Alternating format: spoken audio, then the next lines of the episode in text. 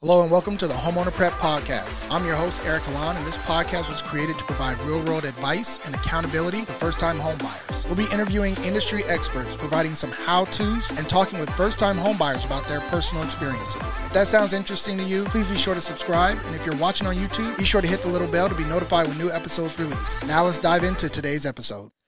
Welcome to the Homeowner Prep Podcast. On today's episode, we're actually going to be discussing some simple ways to save money so that you can buy your first home.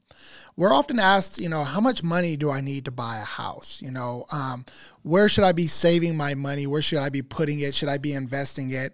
And so we're going to cover a few of these topics today just to get you prepared and to know what you're saving for. Uh, that's often the first question that I actually will ask somebody who's looking to buy their first place. I say, well, you know, you want to buy a house. Um, how much money have you saved so far? And then after we kind of get some clarity on on their financial picture, then I'll say, well, how much do you know how much you actually need in order to buy a house? Because some people still think that they have to put 20% down in order to buy a house and it's shocking to me right? So you know we're going to talk about some of the different things that you will need to pay for and kind of give a little bit of a description of each so that you have an understanding of exactly how much money you need to put away so you can buy your first place. The first thing that people often think about is actually their down payment again, going back to that myth of having to put 20% down, you actually rarely will need to put 20% down on a home as a first time home buyer. For instance, if you're a veteran and you're going to use a VA loan program, a VA loan benefit, you actually have no money down. So you can buy a house with absolutely no money down. If you're qualified to buy conventional, conventional loans at the time of this recording actually go down to 3%. So you can buy a home with a conventional loan with just 3% down. If you're going to buy FHA, which is one of the more popular programs for first time home buyers, your down payment requirement is 3.5%. So again, it all depends on, you know, what you're buying and the type of loan that you're going to use that'll have an impact on your down payment what's needed. There's actually another program that's rarely talked about, something that I've, I've known about, help clients with, which is the 184 loan program. Um, it's specifically for Native Americans who are on a, a active tribal roll. Um, but that down payment for that program um, at the time of this recording is just two and a quarter percent down. So there's some opportunities for you. It's definitely not 20% down.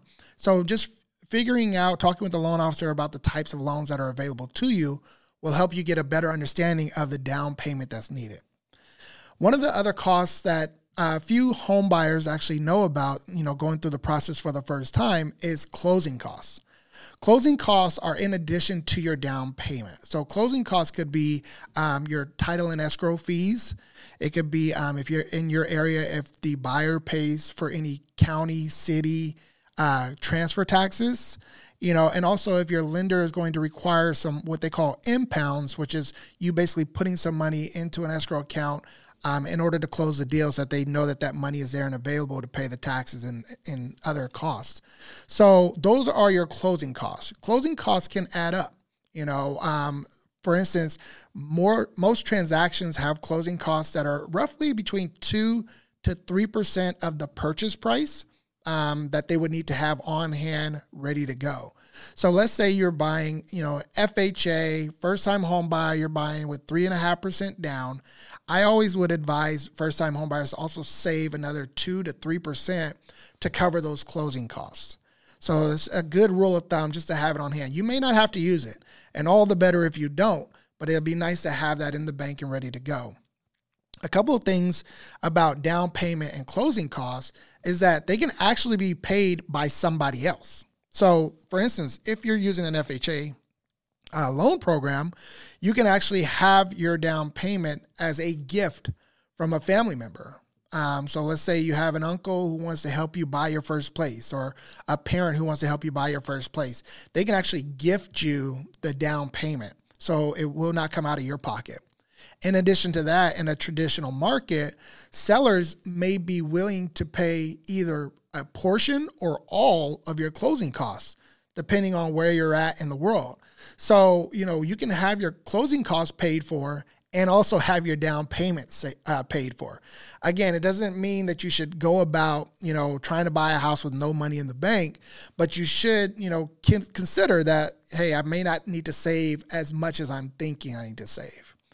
One of the things that you should definitely do as a first time home buyer is do your inspections when you get an offer accepted and you go into the escrow process. I always say to get all your inspections done because you are protecting the asset that you are buying. Um, so you want to know what's going on with that home. You want to start out with a, a, a top to bottom, foundation through roof home inspection. Home inspections here in California and Southern California could range from 400 to $600. Um, you're going to want to get a termite inspection. Termite inspections may range from 75 to $125. Um, and then if there's a pool on the property, you're going to want to have the pool and the pool equipment inspected. Um, those tend to cost about 150 to 250 dollars. And then, you know, if you want to have your roof inspected, say the home inspector discovers that there's an issue with the roof, but you know, as a home inspector, they're just pointing out some of the top line issues. So they say, hey, there's potentially a leak here, or there's evidence of a previous leak. You're going to want to get your roof inspected. And a roof inspector, uh, depending on the company, there's some companies that will actually come out and do the inspection for free, um, but they could range, you know, 100 to 200 dollars for a roof inspection as well. So again, it just depends on where you're at. If you need help in connecting with some of these inspectors in your area, definitely talk to whatever uh, the real estate agent who's helping you if you kind of want to know what those costs are before you start to really go down the path of buying a home uh, feel free to reach out to us and we can find some resources in your area to connect you with. Those are a few costs that you can expect. The other thing is reserves. The reserves on a loan may be required by your lender and the reserves are going to say hey you're buying this house but we want to see that you have two or three months of that mortgage payment in the bank account or accessible to you. Could be a retirement account, could be your personal uh, checking account, but they want to see that you have available cash to you that if something were to happen, that you could take it out and make sure that your mortgage is paid. At the end of the day, the bank is going to make sure that they're protected. They don't want you to foreclose, um, and they don't want you to walk away from the property. So they want to make sure that you're financially sound, that you have some money set aside just in case you needed to access it. Um, so those would be considered reserves. The other thing that's, you know, a last point here, but that most home buyers don't know about is every time you submit an offer, you're going to want to submit an earnest money deposit with that offer. In the industry, we call that the EMD. An EMD or earnest money deposit is typically 1% of the purchase price in a standard balanced market. In a seller's market, you may have to come up with more money for your earnest money deposit to show the strength of your offer and, and the strength of your financial position. So that's another thing to consider as, you know, what money do I have on hand? Do I have enough? If I'm going after, say, a $500,000 home, can I put in an earnest money deposit of $5,000 with that offer? Now, your earnest money deposit is only cashed and deposited into escrow here in California or with your attorney uh, in another state is only it's only deposited once your offer has been accepted. So, you know, you could write an offer, offer up a $5,000 earnest money deposit, but that offer doesn't get accepted. There was no transfer of money to or from your bank account. Now, if your offer gets accepted, you tend to have only three days to get that $5,000 that you wrote up in your contract and get that into escrow. Otherwise, they can cancel the contract. So, you know, you definitely want to get that earnest money in, but that is something to consider as you're buying your first place. And um, few people actually know about it, but you will need to have that money on hand.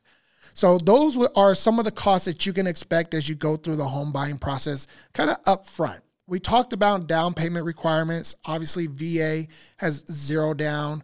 FHA is three and a half percent. Conventional, um, you can get as low as three percent as a down payment requirement. And then, of course, the 184 loan program is two and a quarter. So add up those costs. You have down payment, you have your closing costs, you have uh, any necessary reserves, and your earnest money deposit. And then, of course, you want to make sure that you have money for your inspections.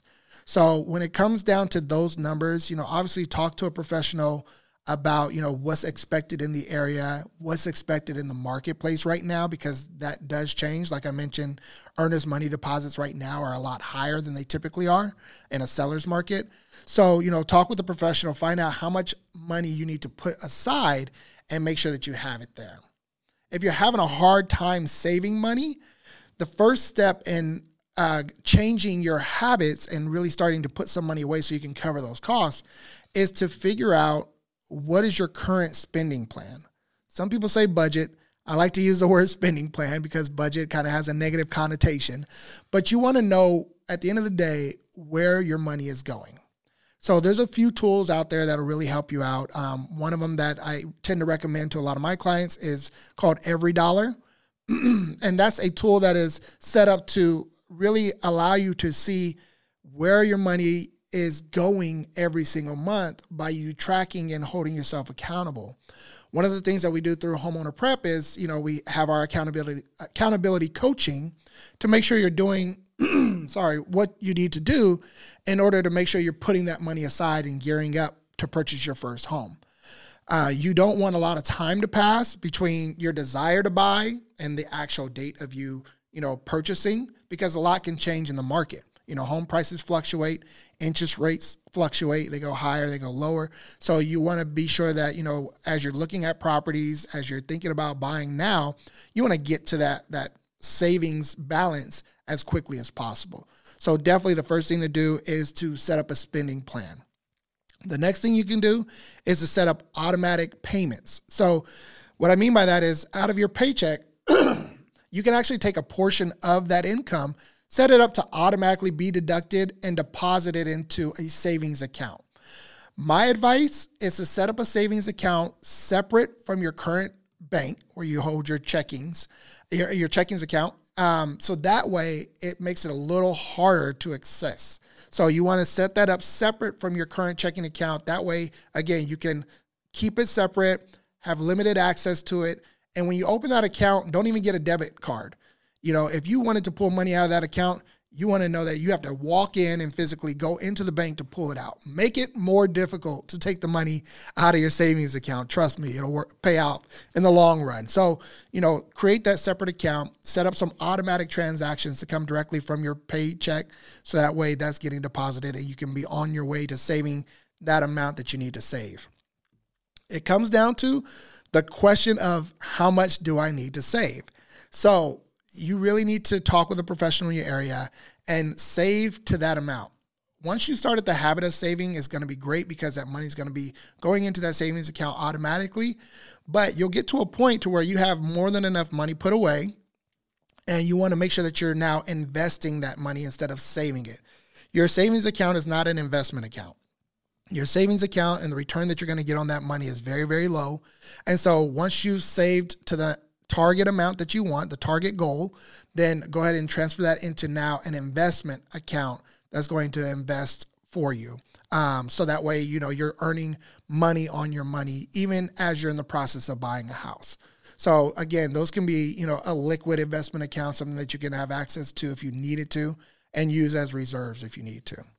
I hope these tips helped you. These are pretty basic. If you have questions, want to dive a little bit deeper on how to get these things set up and exactly how much you need to put away for in your area, feel free to reach out to us. You can always message us on our social media channels. Um, and then you can always reach out to us directly, um, and I'll be able to answer any of those questions for you. Again, you want to know where your money's going. You want to know how much money you need to put away, and you want to set it up so it does it automatically so you can buy your first place much faster than you'd expect. I hope this information was vital to you and uh, important and got you to you know understand how important savings are. And if you have any questions, again, always reach out to us to get started in the process of buying a home. You can always download our free ebook on our website, homeownerprep.com slash ebook. Um, we have a free ebook called Stop Paying Rent and it really breaks down the home buying process and how you can start to implement some of the things that we talk about so that you're on your way to buying your first place. I hope that you got some great information today. I look forward to giving you some vital information on the next episode. Be sure to share it with everybody you know. And until the next time, take care. I hope you got some value from today's episode. If you know someone who could benefit from hearing this show, be sure to share it with them. And if you're listening to the podcast, we'd love for you to drop us a review. We'd also love to hear from you if you have any questions. So reach out to us on Instagram at Homeowner Prep. Who knows? We may read your review and answer your question on one of our future shows.